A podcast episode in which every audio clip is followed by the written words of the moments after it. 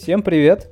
Рады вас приветствовать снова в bookclub.net и с вами его бессменные ведущие Медведев Андрей и Роман Щербаков. Всем привет! У нас сегодня в гостях Егор Гришечко. Привет! И мы сегодня обсудим очень больную тему, а именно надежность приложений. Стоит ли говорить о том, сколько может быть причин для того, чтобы сломалось ваше любимое приложение? А, начиная от какого-то аппаратной ошибки, заканчивая банальным тайм-аутом при доступе к какому-то стороннему сервису. И все, все это обязательно нужно учитывать. Об этом мы сегодня и поговорим. О том, как работать с частичными ошибками, в частности. О том, какие есть у нас инструменты для этого. Например, асинхронная коммуникация, как использовать политику повторных запросов при необходимости, как правильно э, выставлять тайм-ауты при этих запросах, э, как работать с ними, как иногда, в принципе, не нужно делать повторные запросы, если их оказалось слишком много. И так далее. Поехали. Хорошо, поехали. На самом деле, тема достаточно интересная. Я, как человек со стороны, хочу сказать, что вот книга .NET Microservices, она достаточно хорошо написана. То есть э, свою бытность еще .NET разработчиком года 4, наверное, назад, или 5, я уже не помню когда, я читал одну из первых версий, и, в принципе, она для меня закрыла большинство вопросов, связанных с микросервисами, там, будучи кэши, шины и так далее. Я не помню, там про шины было или нет. И мне сейчас работодатель текучий проплачивает э, вот книжки с птичками, Рейли и так далее. И я взял почитать от Сэма Ньюмана или Ньюман, я не помню, который евангелист микросервисов и прочего, или не от него. Ну, не суть разница. Тоже книжка про микросервисы, но там они берут Java как основной язык. Ну и это такое, можно сказать, не очень подробно написанное в ту же самую сторону, тоже очень захватывающее и интересное, но некое произведение, которому не хватает вот, вот как это сделать. И вот за счет этого вот а, архитектура для контейнеризированных .NET приложений, я бы даже сказал, что эта книжка полезна не только .NET разработчикам, а в целом разработчикам, потому что там вот именно на уровне концептов, если посмотреть вот текущую главу, я когда готовился к подкасту, пролистывал, перечитывал, там кода три строчки, а все остальное это хорошая такая человеческая систем дизайн теория, которая что вот так делайте, вот так не делайте, вот так будет хорошо, а вот так, ну, не знаем, мы, наверное. Вот, это мое вообще в целом впечатление про эту книжку. Ну, на самом деле, я очень ждал эту главу. Вот это вот, типа, устойчивость приложений, там, fault tolerance, вот эта всякая история. Это моя самая любимая тема в микросервисах, потому что на нее чаще всего все забивают. А так как на нее все забивают, а она самая одна из самых важных, прям таки скажем. Крячивать ее потом очень трудно. Я уже там на котором проекте подряд э, в health чеки добавляю сам. Там уже на котором проекте мы настраиваем метрики, мы там пытаемся собирать correlation ID всякие, а мы всякие там политики повторов там настраиваем, всякие exponential бэков, вот эта вот всякая история. Одно и то же везде.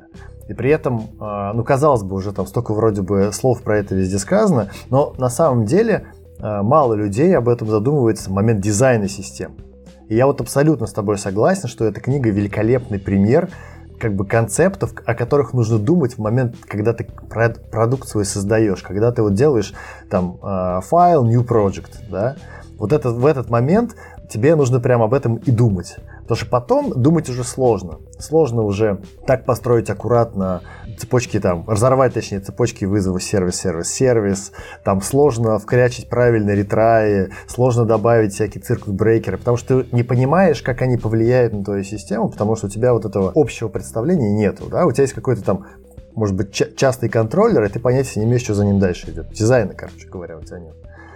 А вот эта вот э, глава, она прям просто вишенка на торте, потому что они долго рассказывают э, в книге, там, как надо там всякие API-гейтвей делать, как сервис создавать, как с базой работать, там что-то еще, там асинхронное-синхронное взаимодействие.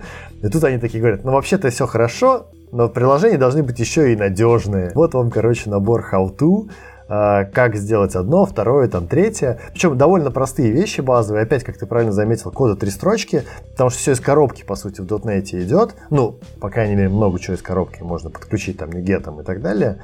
Супер. Концепции прям правильные. Я, честно говоря, сам не так давно прозрел, наверное, и до сих пор еще перечитываю эти паттерны архитектурные, а, как правильно, с какими проблемами бороться, какие для этого есть там методики, техники, там, пакеты и все остальное.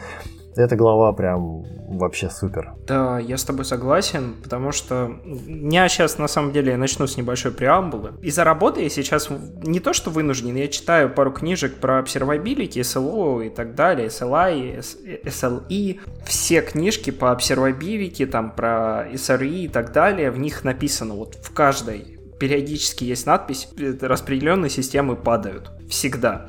То есть в системе есть всегда что-то, что упадет. И ты правильно отметил, что архитектурные ошибки, они самые дорогие всегда. Опять же, из своего опыта. Пару раз у меня была в карьере такая ситуация, что я делал неправильный assumption, и так, так, когда я его делал, его было легко сделать неправильно. А потом через там, полгода, когда все приходилось переписывать, страдать, выдирать у текущих клиентов, или не дай боже, поддерживать обратную совместимость, двух совершенно непохожих версий и так далее. Вот там начинается настоящая боль. Ну и, знаешь, а, парируя тебя, можно сказать, что про fault tolerance, reliability и так далее не думают, наверное, две категории людей, у которых э, решение пока еще не падало, и те, у которых нет реальных заказчиков и клиентов и так далее. Ну, то есть, ну, если у тебя нету клиента, хорошо, нету запросов, ничего не падает. Я уже сказал, что распределенные системы, они, они ненадежны. Сеть ненадежная. TCP, оказывается, может ломаться. TCP, оказывается, может доставлять какие-то поломанные пакеты. Вот мне рассказывали про такой случай, я потом пошел погуглил, и да, периодически, ну, типа вот большие компании, у которых много трафика, они там выкладывают разбор каких-то багов, там, аутейджи и так далее, они там... Иногда можно найти, что вот, из-за неверно пришедшего запроса в TCP, там у нас было покарабченные данные, и у нас там что-то упало. Вот это очень весело. Поэтому ты полностью прав, надежность э, важна, и умение правильно упасть, это тоже на самом деле очень важно. И то есть я даже, я бы сказал, что они назвали главу «Как сделать resilient applications», ну, то, есть, которые могут выстоять под нагрузкой и так, и так далее. Но по моим впечатлениям, эта глава скорее как правильно упасть. Или сейчас есть модное слово, как э, частичная деградация. То есть, когда у тебя решение падает не полностью, а оно такое начинает притормаживать. Какого-то я облачного провайдера видел, что вот такой-то сервис сейчас работает там 30% нашей общей мощности. То есть вот этот partial degradation, это по сути вот про то, что это глава. Вообще, я хотел еще пару слов добавить немножко про то, что вы говорили, а, немножко со своей позиции, потому что я только сейчас вливаюсь во всю эту историю с микросервисами, и для меня эта книга, повторюсь, огромный кладезь всего, но эта глава, она, она, во-первых, для меня решает две задачи. Во-первых, она обозначает места, на которые важно обратить внимание мне, как разработчику, которые мы и так уже насадили в голову кучу всякого сложного. А во-вторых, дает простые инструменты для того, как с ними можно поступить. Простая логика. Есть вот такая проблема, она решается примерно вот так. Если тебе нужно что-то больше, ты уже там сам поресерчишь, и это нормально. Ну, просто это очень классный интро в эту проблему. А начать бы я хотел, в принципе, с того, чтобы понять, к чему вообще, в принципе, может привести проблема, ну, в одном даже вот узле в э, рамках сложной связи ваших микросервисов. Представьте себе ситуацию, он внезапно перестал отвечать. Маленький кирпичик в вашей системе. И от него есть несколько зависимостей. Там один, второй, третий, четвертый микросервис должны получить от него ответ, прежде чем вернуть клиенту что-то разумное. Соответственно, они тоже лягут вслед за ним. Что ж получается? Из-за того, что один несчастный кирпичик лег на землю, все остальные тоже вынуждены должны это сделать. Это нехорошо, и мы должны суметь с этим справиться. Как раз-таки вот та э, стратегия, про которую ты говорил, о том, что мы должны потихонечку, аккуратно ну, приостанавливать наше приложение или как-то возвращать аккуратный статус, например, это про это как раз, по-моему, это глава. Поправьте, может быть, если я ошибаюсь. Есть термин, который вот ты сейчас очень хорошо написал, называется dogpile эффект. Ну, то есть эффект э, собачьей свалки, грубо говоря. Когда у тебя накапливаются реквесты, и может такое произойти, что вот эта очередь где-то накопилась, или ты очень много куда-то их а, отправлял и все дела, а потом они резко пошли обрабатываться. И то есть происходит то, что ты сейчас описал, когда один кирпичик – кладет все остальные кирпичики, потому что они просто, ну, грубо говоря, у тебя получается лавинообразный эффект. Один кирпичик кладет соседей, соседи кладут соседей, соседи соседей соседей. Вот так мы уходим в рекурсию, а потом приложение лежит, и его надо перезапускать, бутстрапить с нуля, и это всегда тяжело. Когда много микросервисов, в них обычно наблюдается очень интересные графы связей, ну, по крайней мере, как я представляю себе, что если у вас есть много э, микросервисов, и вы их неожиданно все погасите, как заново их запустить, это не всегда самая очевидная задача. То есть, если у вас не, не настроен какой-нибудь там priority deployment и так далее, потому что, ну, как бы, у вас есть, грубо говоря, какое-то рабочее продакшн окружение. Недавно, по-моему, проблема у Roboblox была, когда они легли, это платформа для игр какая-то или еще что-то, у них был эффект похожий. Они легли и очень долго не могли понять, как им стартануть заново из, из, из лежачего состояния, потому что, ну, это было не очень тривиально. Грубо говоря, ты прав, и вся эта глава про то, что вы, вы, вы не хотите, чтобы все ваше приложение легло, а вы должны вот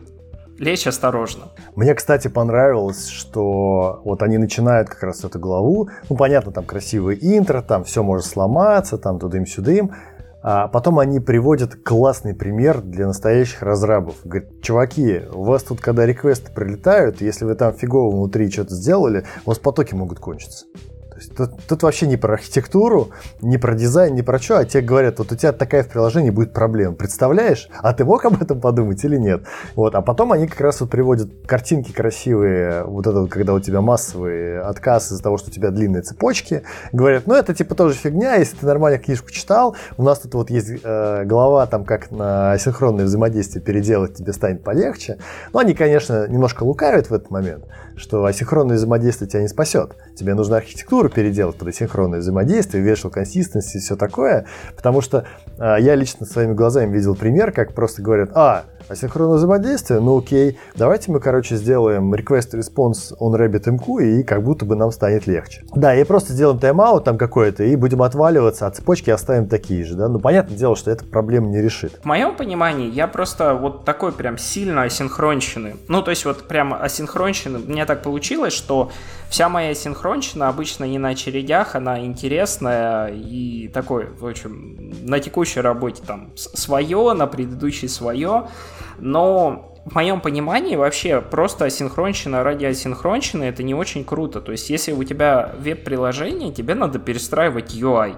Тебе нужно переделывать UI, чтобы он тоже был асинхронным, чтобы, грубо говоря, у тебя какой-то статус там крутился или там что там in progress, мы там, заказ выполняется, мы проверяем заказ, еще что-то. То есть ты не можешь заблокировать пользователя. То есть вся система... Ну, это, это, знаете, это вот как... У меня всегда хороший пример есть на эту тему, когда в .NET появились осинки много-много лет назад, ты как только начинал внедрять осинки в проект, у тебя там через пол проекта сразу становилось на осинках, потому что они всплывали через всю базу, ну, через всю кодовую базу. Вот с очередями та же самая история. Если их пытаться делать правильно, ну, ты ты либо блокируешься на потоках, как с теми же осинками, авейтами, или, ну там, когда get result вызывался, или wait и так далее, можно было захачить. Либо ты делаешь нормально, ну как, нормально, в кавычках, э, по-человечески, давайте так скажем, и начинаешь переделывать архитектуру приложения, чтобы оно было очень асинхронное. Но на самом деле с э, заблокированными реквестами это очень хорошая идея, которая скелится вообще на любой ресурс если у тебя на проекте есть коли... э, конечное количество чего-то, чего угодно, процессы, треды, память, э, проц, что угодно, диск, и ты блокируешь какой-то кусок этого ресурса и не отдаешь его назад, однажды он у тебя закончится. То есть идея-то, в принципе, она достаточно здравая. Ну и как бы, исходя из моего опыта, это постоянно происходит.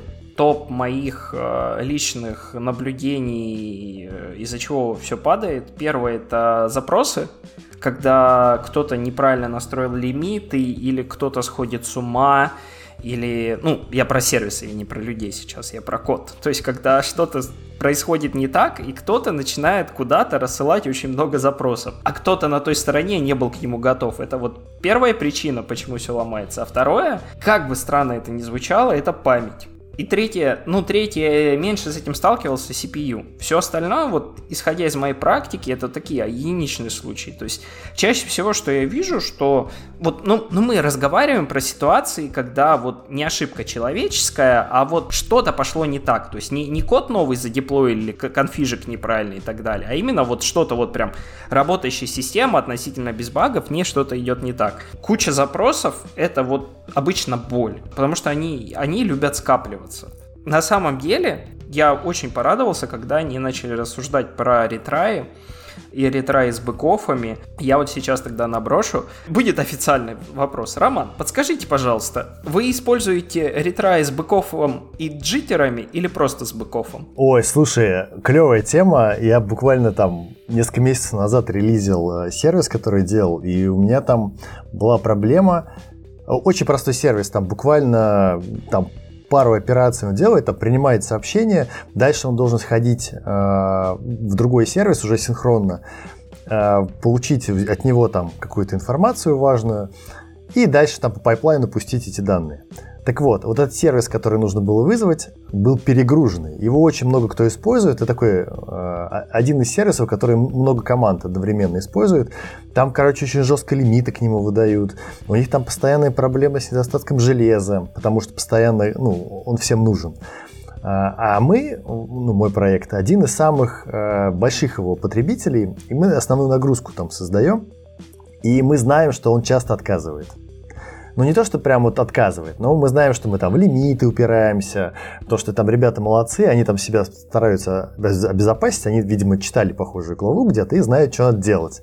И немножечко ложатся они немножечко ложатся и говорят тебе, сорян, мы тебя не будем обрабатывать, потому что ты типа слишком много от нас хочешь. Естественно, а, мы тоже должны уметь на это нормально реагировать, и большая часть кода всей этого, всего этого приложения это по сути защита того, что вот что-то пошло не так, и надо аккуратно а, это все обработать, повторить там и так далее. И я почему вот рассказываю эту историю? Потому что я выбирал, какую выбрать стратегию для изменения времени между попытками. Я посидел, почитал документацию поля, там очень много всего написано. У них там, если по ссылочкам и проваливаться, а в конце концов они рекомендуют специальный пакет, в котором есть специальная стратегия, там с таким довольно сложным графиком, как меняется время. Но если грубо, да, там, короче, хитрый график э, с джиттером, чтобы не скапливались запросы в одно время. Ну, джиттер это там по-русски, грубо говоря, дребезжание. Если у тебя функция выдает значение, там, не знаю, подожди 2 секунды, то джиттер добавит 2 секунды и еще чуть-чуть. И вот, вот это чуть-чуть у всех будет разное, чтобы вот чуть-чуть размазать э, реквесты, чтобы они вот в один момент все не воткнулись, потому что если у вас что-то втыкается, втыкается оно массово и одновременно. Это большая проблема, и вот эти стратегии клево работают. Но я чуть добавлю, в итоге в том решении получилось, что первое – мы ловим определенные exception ы и закрываем эти exception ы retry ями. Не все exception ы мы ловим, не все ситуации. Некоторые должны нормально просто упасть и все. Ничего не надо повторять. Дальше. А, мы настраиваем стратегию circuit breaker а, потому что мы должны понимать, что у нас мало того, что retry и идут, у нас а, нам нужно понимать, сколько их всего параллельно происходит. Если массово, то нам нужно просто прекращать обработку. И circuit breaker я тоже настраивал. И, и это было более вот протестировать, если честно. Это целая история, как circuit breaker проверить. Я до сих пор не уверен, что я там правильный unit test написал, который это хоть как-то покрывает. Но кажется, работает. Вот. Более того, дальше, так как у меня а, система была подключена а, к RabbitMQ, а я использую Mass Transit, у Mass Transit есть специальная тоже защита, у них есть свои ретраи, то есть я типа еще и месседж могу поретраить несколько раз, прежде чем вот эта вот вся внутренняя штука поработает. А потом, если слишком много сообщений плохо работает и падает, то их перекладывают, помимо того, что в Dead Letter Queue, там есть специальная стратегия, которая отключает консюмера на время от очереди, чтобы не перекладывать сообщения в Letter Queue. А то, что если у тебя все лежит, и у тебя циркут-брекер сразу заворачивает, то ты, получается, начинаешь принимать сообщение, и по циркут-брекер говорит, ну, сорян, нельзя. И ты перекладываешь на Delta Q. И это не очень удобно, потому что если у тебя система долго лежит, он довольно быстро их туда переложит. Поэтому вот в Mass Transit есть специальная защита а-ля circuit breaker, называется Kill Switch, которая типа так тебя плавненько от consumer а отключает от очереди, выжидает, пробует ну, за consume ить сообщение, прогнать его через этот pipeline. Если все ок, то нормально, открываем и работаем.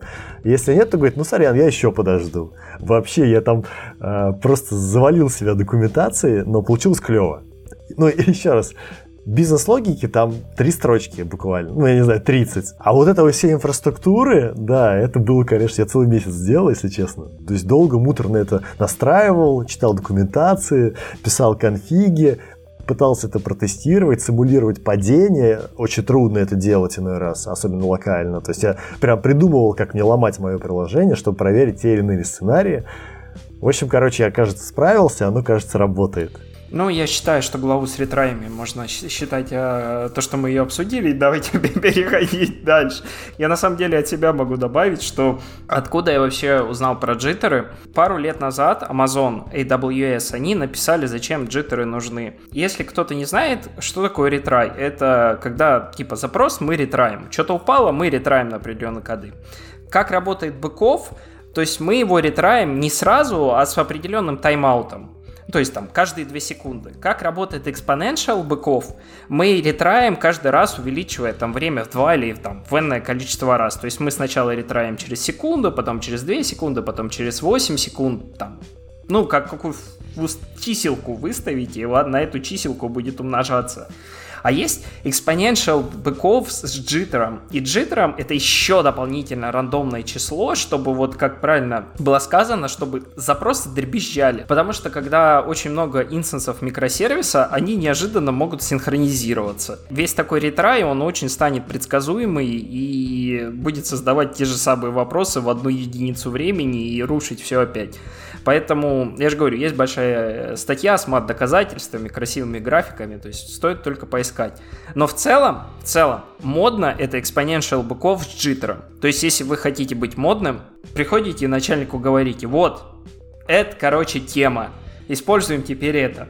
А на вопрос, э, почему, отвечаете, ну, потому что Amazon так делает, и уходите в закат. Вы сейчас затронули очень интересную тему про тестирование всего этого дела. А, а, используются ли в продакшене вообще обычно какие-нибудь прям а, тесты, которые запускаются регулярно именно вот на эту тему, чтобы проверить, что в случае, если там N запросов э, при, должны, придут э, от, ну, с отказом, э, приложение отреагирует корректно? Или это тестируют так вот? По необходимости? Ой, это вообще очень интересная тема, которая сейчас то ли набирает популярность, то ли спадает, то ли опять набирает. На самом деле, эта проблема решается, насколько я знаю, тремя популярными способами. Первый, который придумала американская компания Netflix, и который называется Chaos Engineering они сделали такой инструмент, который назывался Chaos Monkey. И смысл инструмента в том, что они просто отключали продовские инстансы от сети. Они вот просто, они убивали куски прода, чтобы понять, как прод себя ведет. И это фиксили. Первый вариант ответа на твой вопрос. Второй вариант, как я называю, эзотерика с трафиком. Когда, грубо говоря, продовский трафик а, дублируется два раза. Приходит запрос пользователя, и он дублируется на два окружения и смотрится, как себя запрос ведет. Ну, при этом пользователю как бы э, возвращается оригинальный ответ, а как бы тестируемая штука, она тестируется. Ну, грубо говоря, дополнительное окружение, по которому гонится shadow трафик с прода. Но это совсем уже там большие скейлы и так далее. Это про это отдельные статьи пишут и прочее. Третий, это когда рядом кладется контейнер, небольшой, и на нем вот просто, вот грубо говоря, сервис, существует два контейнера, один продовский, а другой вот этот, который мы хотим проверить. И у них тоже, опять же, дуплицируется трафик, но трафик дуплицируется не на весь, грубо говоря, не на все окружение, а только на один сервис. И там у него трекается, как он себя ведет. Есть еще модная тема с деплойментами, то есть мы раскатываем какую-то часть э, нашего окружения, опять же, тестирование на пользователях, мы раскатываем маленькую штуку нашего окружения куда-то на какой-то сабсет пользователей и смотрим себя, как это ведет. То есть тут тестирование, на самом деле, это уже все, это сторона, э, сторона DevOps, сторона SRE и так далее. Это уже немножко не про программирование, это про то, как ты распределяешь живой трафик. И я боюсь, ну, в моем понимании, вот нам сейчас описали замечательную историю с падениями и с прочим.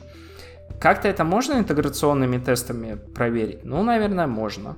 Можно. Почему? Можно взять э, маленькую копию окружения или в проде дать мало ресурсов и навалить нагрузку и посмотреть, как оно будет отваливаться. И примерно предсказать, как оно будет отваливаться. Ну, слушай, да, некоторые э, штуки нагрузочными тестами можно покрыть, но опять же, нагрузочные тесты у тебя подсветят проблемы памяти, про которые ты говорил, нагрузочные тесты подсветят проблемы тредов, когда у тебя они будут кончаться, траев и circuit брейкеров. Ну вот, вот вопрос. А сможешь ли ты нагрузочным тестом пробить э, систему внутри? Вот это я не знаю. Ну, то есть, грубо говоря, обычно как пишут нагрузочный тест? Э, это тоже такая моя область интереса, скажем так. Э, у тебя есть точка приложения нагрузки. API метод. Да, да. В общем, есть у тебя какой-то API-метод, и, а, и ты хочешь проверить, что он там держит какую-то там заданную нагрузку, которую ты рассчитываешь, что там на проде у тебя бывает. Окей. Но этот API-метод, он может а, внутри себя вызывать что-нибудь другое. Другой сервис, базу данных, еще что-нибудь. Ну, короче, а, какой-то еще компонент в твоей, там, в твоей большой системе. И вот отказ будет не у твоего API-метода, а внутри. Сможешь ли ты своим API-методом положить подчиненную систему, вопрос открытый. Потому что чаще всего что происходит? У тебя есть какая-нибудь база, я не знаю, запускается какой-нибудь джоб, и джоб, например, сильно нагружает эту базу. Есть какая-нибудь API, которая тоже в эту базу ходит, например. И API начинает э, стрелять там с какими-нибудь ошибками, потому что у тебя просто база недоступна, не хватает ресурсов, коннекшенов, еще что-нибудь. Ну, я условно там какой-то такой простой пример показываю, но э, проблема в том, что то есть, не твоя API не выдерживает, а не выдерживает то, от чего она зависит. И вот, э, мне кажется, и глава-то, в принципе, про это, да, что не про то, как там у тебя приложение, типа, э, безопасное, там, нагрузку держит и так далее, а про то, как оно у тебя э, с проблемами встречается. Так вот, заставить снаружи ломаться что-то внутри трудно. Надо внутри ломать. Поэтому вот с интеграционными тестами мне не совсем понятно, как это вот воспроизводить. Я просто помню, как я вот тестировал вот эту историю, как, которую я рассказывал, про циркут-брейкеры всякие и килл-свечи. И я реально костылил в приложении какие-то особые состояния, где-то бросал руками эксепшены, ну, прям вот просто кодом бросал, где-то какие-то тайм-ауты ставил, как- как-то сервисы включал, выключал резко, да, то есть я прям сидел и ломал свой прод, ну, как, свое тестовое окружение, такой условный прод, да, ломал аккуратно свое тестовое окружение для того, чтобы спровоцировать вот это поведение. Я не знаю, как интеграционным тестом это сделать.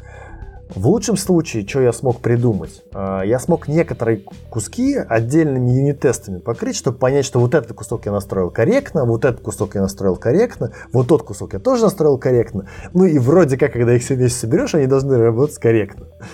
Я на это надеюсь. Опять же, это тоже такая важная штука. То есть ты, когда программируешь, ты, получается, в голове себе какой-то pipeline представляешь, как у тебя вот эти защиты начнут срабатывать. Если ты их там в перемешку все сделал, то, естественно, ты их и проверить не сможешь. Поэтому тебе это как бы это тоже к дизайну внутреннего кода тоже большое отношение имеет. Вот эти вот твои э, уровни обороны, что ли, уровни там повторов, там э, отлова exception ов, там еще что-нибудь. То есть как ты на это сам реагируешь? Мне кажется, это вот тоже такая нетривиальная фигня. Ну, я ничего не умнее не придумал, как слоями раскладывать и кусками проверять. Вот так. Ну, я ни в коем случае не говорю, что она тривиальная. Я говорю, что это очень сложная штука и весьма дорогая. Мне кажется, сейчас на проде тестируют в первую очередь, потому что это дешево.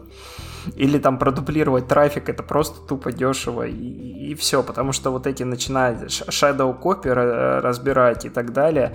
Я так понимаю, я же говорю, Netflix кусочки продакшена не просто так начал чипывать. То есть а, они же первые были, кто там вышли за какие-то сотни микросервисов и так далее. Они были одни из первых, кто эту волну начал и так далее. Поэтому я же говорю, можно смотреть на оригинал и как бы и думать, а почему они начали очипывать куски прода. Мне кажется, много ответов вот зарыто именно там, потому что, ну, все, что мы сейчас будем обсуждать, как, как я всегда говорю, можно сделать все, вопрос времени и денег. И нужно ли это делать? И, как, и какую... Тут, тут, тут же самый главный интересный вопрос всплывает, что я не знаю, я постоянно себя стремлюсь напоминать в то, что как бы, ну, работа разработчика чаще всего нацелена, чтобы э, помочь бизнесу зарабатывать, грубо говоря. Вот как вот эти игры ну это уже на, самом деле даже более западная тема начинается, как вот эти игры с интеграционным тестированием могут помочь бизнесу больше зарабатывать. Вот это очень интересная тема. То есть обычно, ну как я сейчас не про свое текущее рабочее место, я со слов знакомых в других компаниях. Когда приносится какая-то фича или инициатива, ты должен объяснить, почему ты это делаешь. А чаще всего еще сейчас а, а, такая тема начинается, ну, по крайней мере, популяризируется, называется ARD, э, Architecture Review Design. Ну, короче, две страницы документа, там, что, зачем и почему, и какая прибыль. Объяснить, грубо говоря, какому-то бизнесу, что вот мне сейчас нужно полгода на то, чтобы вот развернуть параллельную копию прода для того, чтобы я протестировал circuit брейкеры, тебе менеджер скажет такое что-нибудь. А если оно не сработает, мы упадем? Ну, ответ, наверное, да. Насколько упадем? Ну, минут на 10 нормально. Вот что-то, вот что-то какой-нибудь такой ответ будет. Ну, я очень, я очень сильно абстрагирую, утрирую, играюсь со словами, но мне кажется, это тот, тот случай вот с полноценным интегри... интеграционным тестированием и так далее, что овчинка выделки не стоит. А, я, наверное, с тобой соглашусь. Да, наверное. А что нам остается? Только ну, реально там какие-то простые штуки проверить, а потом дальше на пользу тех тестить. А потом, когда все упадет, э, либо похвалить, какие мы молодцы, либо все исправить, э, написать. Я в России не застал, потому что я в России крупники особо не работал, я больше по стартапу, по стартапу. Но в американском и европейском э, крупнике есть такая культура, которая называется incident review. Blameless postmortem. Это когда вот что-то случилось, прод развалился, и вы долго разбираетесь, а потом пишите доку, что развалилось, почему развалилось, и как не дать этому развалиться в следующий раз. И то есть, грубо говоря, вот есть какой-то инцидент, прот развалился, вы все починили, на следующий день собрались и такие, так, вот тут circuit breaker не сработал, потому что, потому что надо его зааджастить, вот тут это не сработало, нужно починить. И как мне кажется, вот я подозреваю, что сейчас все плюс-минус так работают, потому что там, ну, скажем так, 5 минут даунтайма. Google, наверное, работает по-другому. Потому что я допускаю, если э, Google Ads лягут на 5 минут, там они очень много денег потеряют, поэтому, мне кажется, они вот как бы не скупятся на рекламу, там, на поиск, еще на что-то. А у остальных, ну, я не, не хочу никого ни в коем случае сейчас обижать, но я просто говорю, что тут вопрос денег. Нужно это бизнесу или не нужно? В тех местах, где бизнесу это нужно, мне кажется, это уже все сделано, и, наверное, даже книжка про это написана, я просто не читал. Там напишите в комментариях, если вы знаете такую книгу, мы с удовольствием прочтем.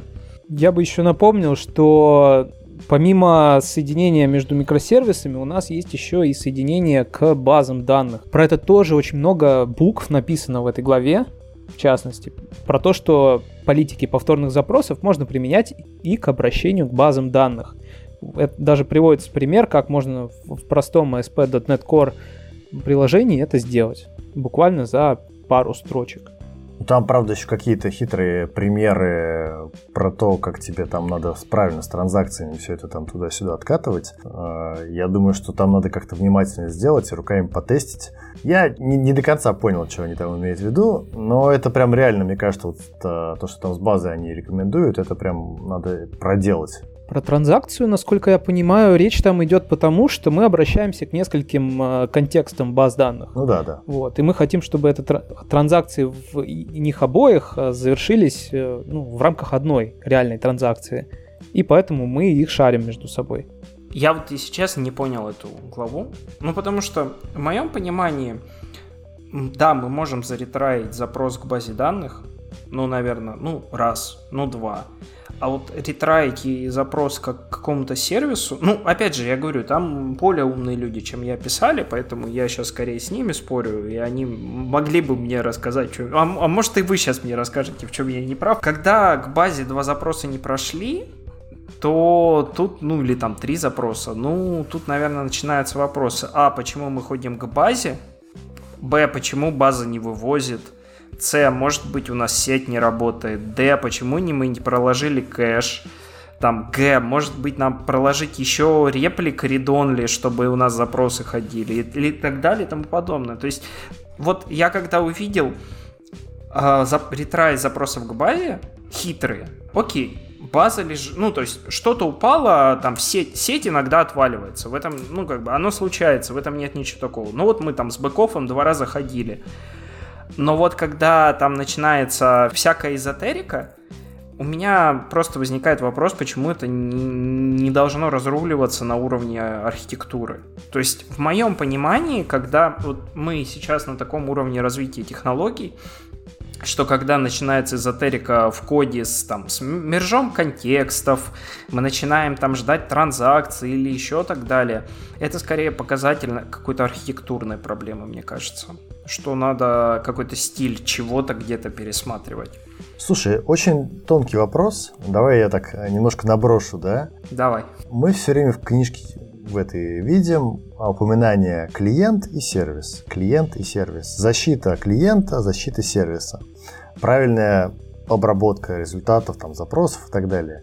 Когда наш какой-нибудь DB-контекст идет в BD, это тоже можно считать клиентом и сервисом. И между ними такая же сеть, как между сервисом и другим сервисом. Да, между ними, по сути, та же самая инфраструктура находится. И, и с этой позиции а, можно, наверное, об этом думать. С другой стороны, я тоже с тобой согласен, что последнее, что бы я хотел делать, ретравить э, запросы в базу. Но у меня же недавно же на проде был инцидент, и э, у нас там не вывозил эластик, и я нашел, что, оказывается, мы ретраем запросы в эластик на запись. То есть я прямо нашел специальную политику, кто-то залез, настроил аккуратненько, прописал, как там что, и вот он несколько раз пытается записать документ в эластик. Опять же, повторю проблему. А, недавно был инцидент у меня на проде, и мы увидели, что падают запросы в gRPC сервис. И оказалось, что там не так давно выпустили обновление там, для gRPC клиентов, и там есть встроенный ретрай. Их там чуть поднастроил, и они работают. Опять, опять то же самое. Опять та же самая проблема. Опять взаимодействие сервис-сервис. Опять у что-то отвалилось, есть встроенные инструменты. В книжке рассказывают, HTTP клиент клево, там есть у него свои проблемы. HTTP клиент Factory решает миллион проблем э, ваших. Настраивайте, пользуйтесь. А еще настраивайте retry policy, циркут брейкеры из коробки. Мы вам уже все сделали. Ну, то есть я к чему? Что вот эти все точки, где у тебя есть э, работа, клиент и какой-то сервис, неважно какой, у тебя есть э, какие-то механизмы уже э, как бы сообщества предоставлены, как эти проблемы бороться. Наверное, если у тебя множество микросервисов, там целый флот да, микросервисов, а, то, наверное, я бы отстреливал, честно говоря, на уровне реквеста и на каком-нибудь на, на сервисе повыше обрабатывал. Если у тебя мало микросервисов, у тебя не так много мест, где ты можешь э, обработать эту проблему. Ну, например, у тебя есть UI, потом у тебя за UI стоит какой-нибудь э, Nginx, который там проксирует запросы на твои три микросервиса, представляя их как один, да, такой API Gateway. И потом у тебя три микросервиса, и все, что у тебя есть, вот они работают. И если в нем что-то отвалилось, у тебя ретраить, в общем-то, больше негде. Либо в самом верху логики, непонятно, где там только это делать, либо уже прямо перед базой, да. Ну, то есть, как бы выбор-то у тебя особо не остается, если приложение не очень большое или там место такое специфическое. Поэтому, наверное, а, на это можно смотреть как на решение, хотя для меня тоже было странно, я запросу базу сам, что-то говоря, ни разу не догадывался, что можно ретраить. Ну, будем считать, ты меня убедил. То есть мы сейчас все сведем к тому, что есть бизнес-необходимость, и мы следуем этой бизнес-необходимости. Я, кстати, согласен. Тут абсолютно согласен. А, интересно, приведу пример там тоже своего проекта, например. Нас а, прикольно так разделено, мне даже прям нравится. По сути, мир делится вот на две половинки – а, то, что со стороны пользователя происходит, и там, где вот RPS и вот это все, доступность, там, а, нормальная локализация, ответы пользователя, вот это вот всякая фигня.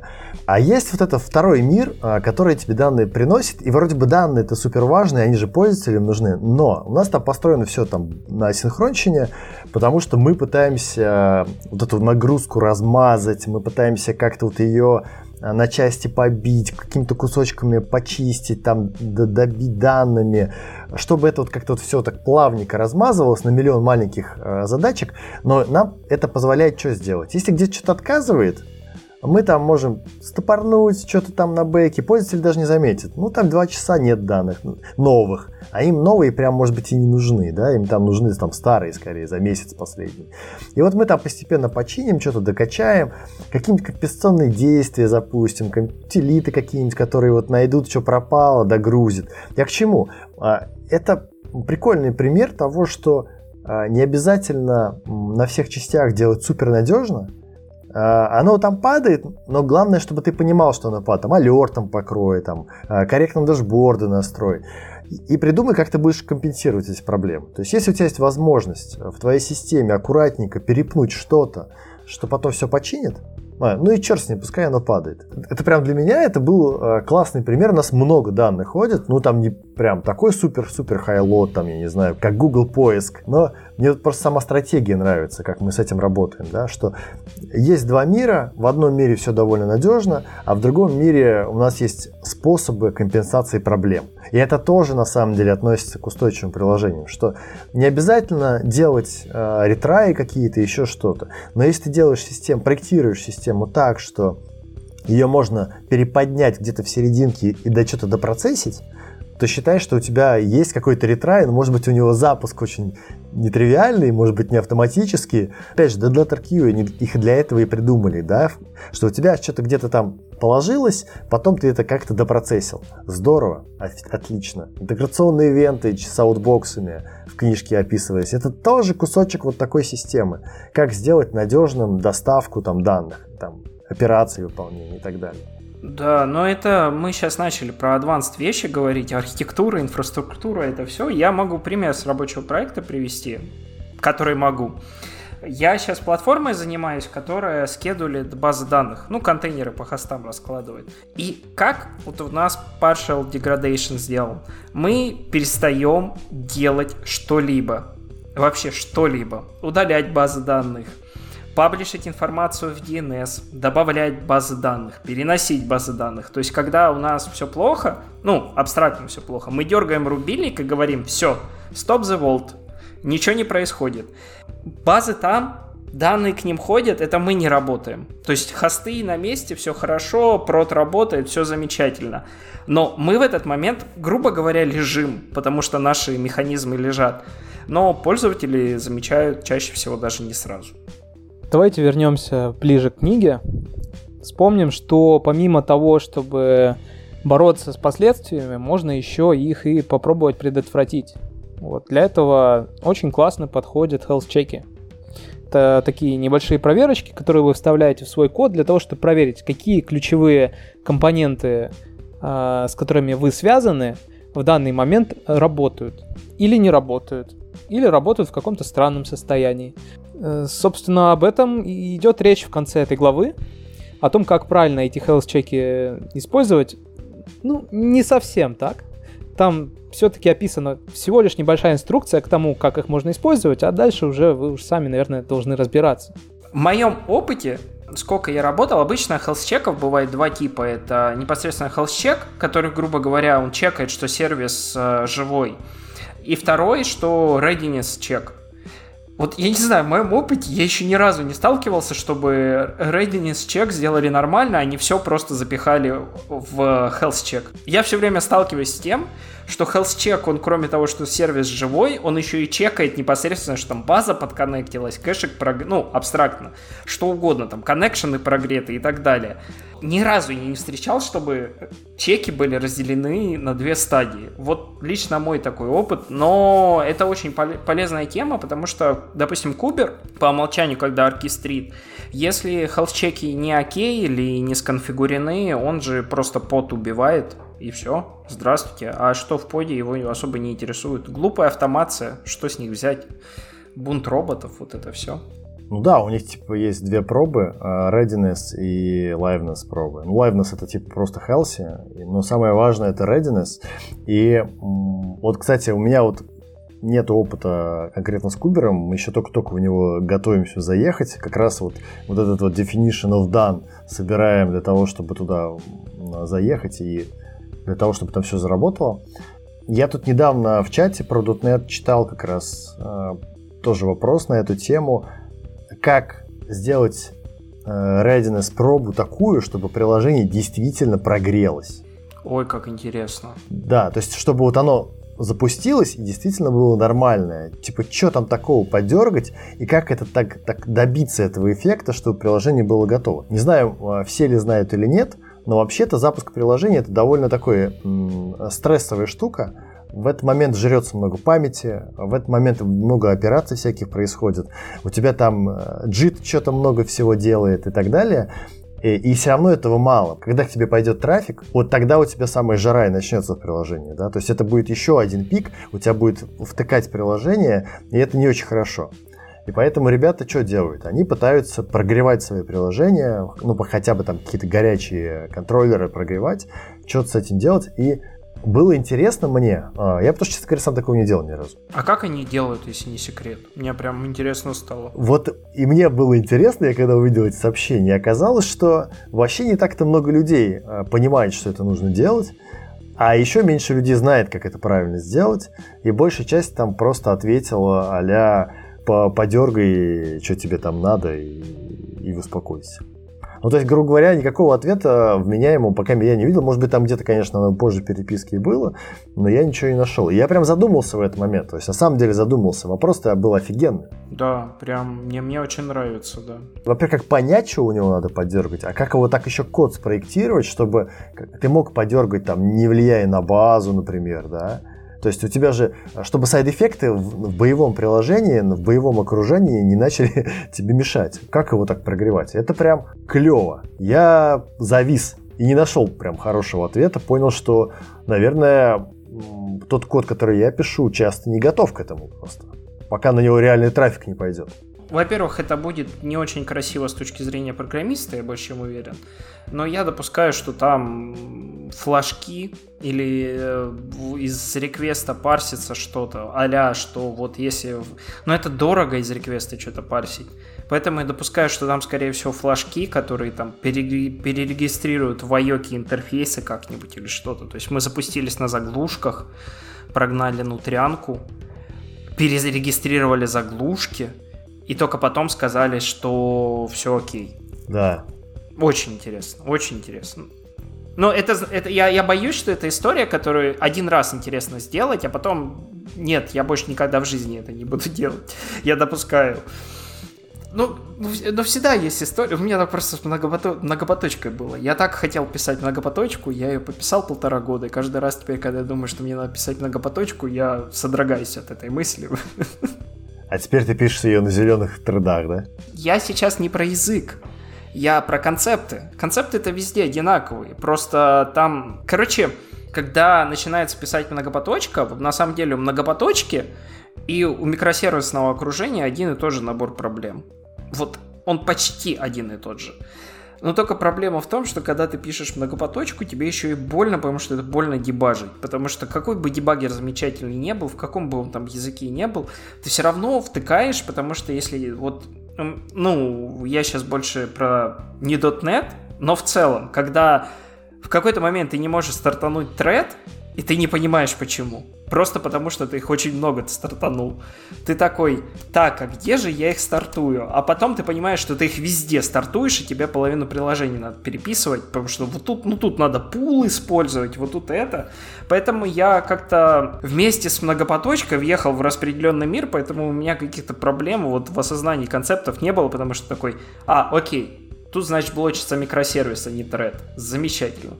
Поехали дальше. Я читал, на самом деле, очень классный отзыв про гидру, вот которая у Джигру, у них есть гидра про многопоточку. В одной из первых кто-то, работающий над облаками, написал, ой, я столкнулся с ребятами, которые занимаются компиляторами, у них такие же проблемы, как у меня.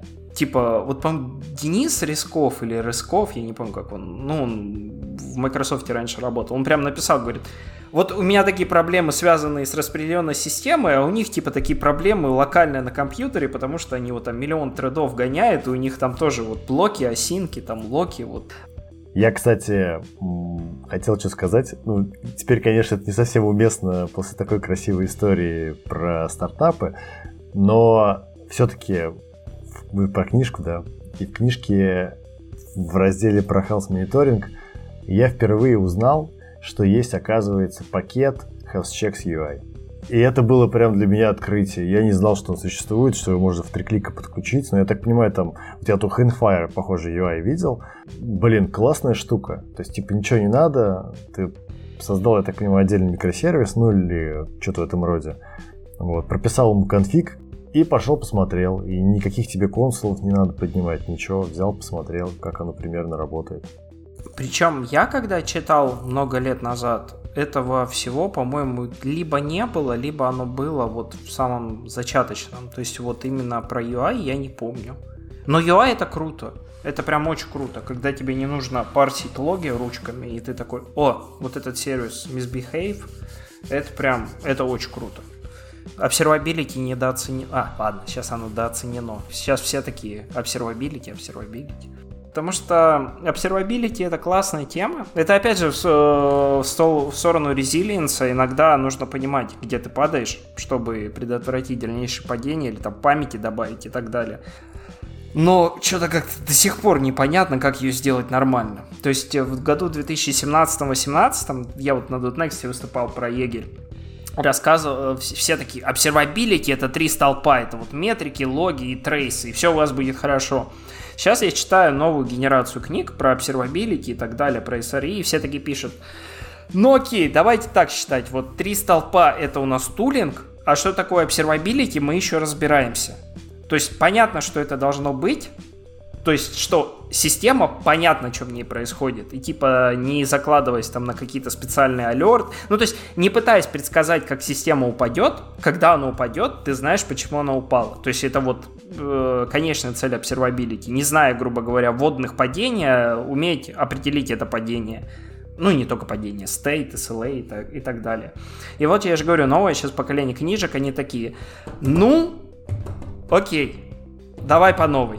И вот они сейчас очень весело пишут, почему такое количество всяких клауд-провайдеров для observability появилось, почему кажется, что они делают одно и то же, но на самом деле они все делают по-разному, потому что видение у всех разное, и вот, грубо говоря, вот, ну, опять же, пример как с Кубером приведу. Кубер же выиграл гонку у Мезоса и Swarm, и я допускаю, что в Observability тоже еще такое что-то может случиться, что вот что-то появится, что, ну, не гонку это выиграет, а вот как с ELK стеком было когда все делали вот на Elasticsearch и, и на этом логе.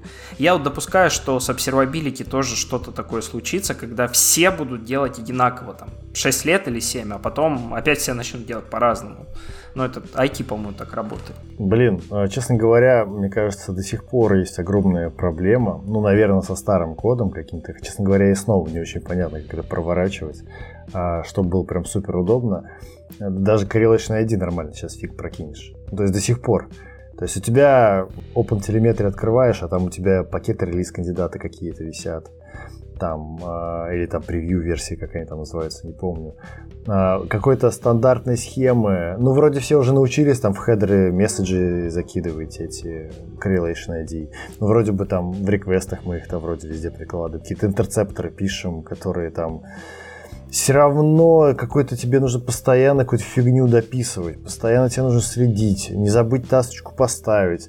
А потом очередной раз какой-то сервис появляется, там какой-то питон, оказывается, что там чуваки вообще никогда это не делали. Блин, они начинают думать, гуглить, как это опять сделать. Ну, короче, честно говоря, а, вроде бы мы так давно все про это говорим, а, и все равно нифига это нормально до сих пор не работает. Я вот на прошлом проекте пытался трейсы собрать там по такой распределенной типа системе, там, не знаю, штук 50 разных там приложений в докерах крутится. Я что-то потратил пару месяцев, там ну, не один команда там у нас маленькая была, такая R&D инфраструктуру, все дела. И мы запустили, конечно, начали видеть, что происходит, но там все равно слепых мест осталось еще вагон. Там какие-нибудь монги, был нифига не видно, и там надо было какой-то кастомный специальный враппер над клиентом писать. Там потом еще какие-то были проблемы, там тут нигета не хватает, там руками пиши, а если ты что-то свое делаешь, так ты вообще везде встрял, то что у тебя ничего вообще не сходится из готового. То есть это даже ну, в дотнете, по крайней мере, наверное, если сейчас взять новый проект э, по, по последней версии пакетов уже стало получше, но даже вот, мне кажется, еще год-два назад все равно еще куча колхозинга приходилось делать, да и сейчас, наверное, надо делать. То есть, короче, не так все и здорово с этим observability. И это какой-то correlation ID просто, а без него ничего вообще не работает. У меня есть две замечательные истории. Первая, на, вот, на, в предыдущем стартапе у нас был Python или Bash скрипт, который из логов собирал correlation ID и строил вот, цепочку потому что мы отчаялись. У нас была синхронная система, и в определенный момент мы просто отчаялись. И он собирал, вот он собирал цепочку, это первое. А второе, я в этом году, вот буквально в этом году стал читать, натыкаться в Твиттере. Вообще, Твиттер очень полезное место, потому что там вот светочи, ну, светочи, я так немножко утрирую, очень умные люди из больших компаний, обычно, которые двигают индустрию вперед, они пишут много мыслей, из которых можно понять, куда мы движемся. И что-то, по моим ощущениям, платформенные команды — это новые DevOps-специалисты. То есть сейчас все начали делать платформы. А почему все начали делать платформы? А вот потому что что... Почему ты сейчас рассказываешь?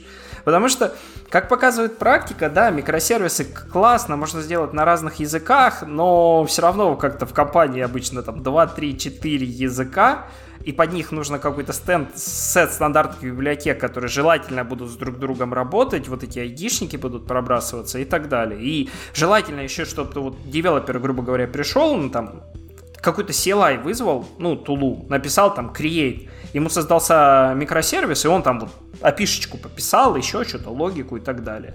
Вот. И из того, что я вижу, из того, что я читаю по ходу, это вот реально новый DevOps. То есть за DevOps у нас приехал DevOps, такой Next Gen DevOps, который будет пытаться решать проблемы, в том числе, которую ты описал.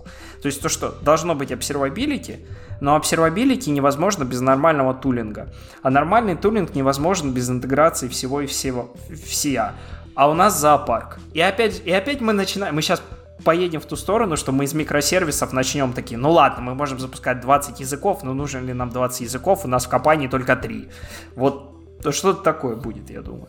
И вот по моим ощущениям. Ну, вот у меня такая же картина сейчас в голове рисуется. Вот я сейчас работаю в большой компании, и у нас прям, как ты сказал, то есть у нас есть специальное платформенное решение там для деплоя и наблюдаемости приложений, и оно сделано таким, что его действительно с разных стеков удобно им пользоваться.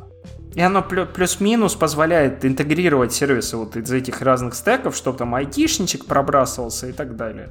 Да, самое классное, что если у тебя вот такая платформа на всю компанию, грубо говоря, то ты а, пульнув реквест э, у себя, протащив его через 3-4 сервиса, пульнув реквест в следующую команду с их набором сервисов, можешь еще весь путь это посмотреть, как, как у тебя этот реквест выживал и где он там наконец сдох. вот. Ну, то есть, типа такое, э, это не просто твой correlation ID, а это прям correlation ID там на пол компании, грубо говоря, в общем, микросервис Resilience не заканчивается на главе этой книжки. Считайте, что вам дали, вы знаете, вот вы когда книжку вот с птичкой там или с букашкой, с улиточкой покупаете от Арейли, и там всегда есть предсловие. Вот, вот эта глава — это предсловие. Реальный мир, он немножко, немножечко более жестокий. Если вы хотите все это освоить в совершенстве, вам придется немножечко еще почитать. Самую малость. Пару лет. Да, Егор красиво сказал. Ужаснулись или преисполнились этой главой и окунаемся в реальный мир. А на этом, думаю, можно закончить. Это был бомбический разговор. Очень много классных историй. Просто кладезь. Спасибо тебе, Егор Гришечка. Да, не за что. Пожалуйста, зовите. Может, еще что-нибудь обсудим. Как отойдем от текущих историй. Да. Ну а теперь, друзья, э, ждем вас в следующей главе. Это будет заключительная глава книги. И всем пока. Пока. Пока.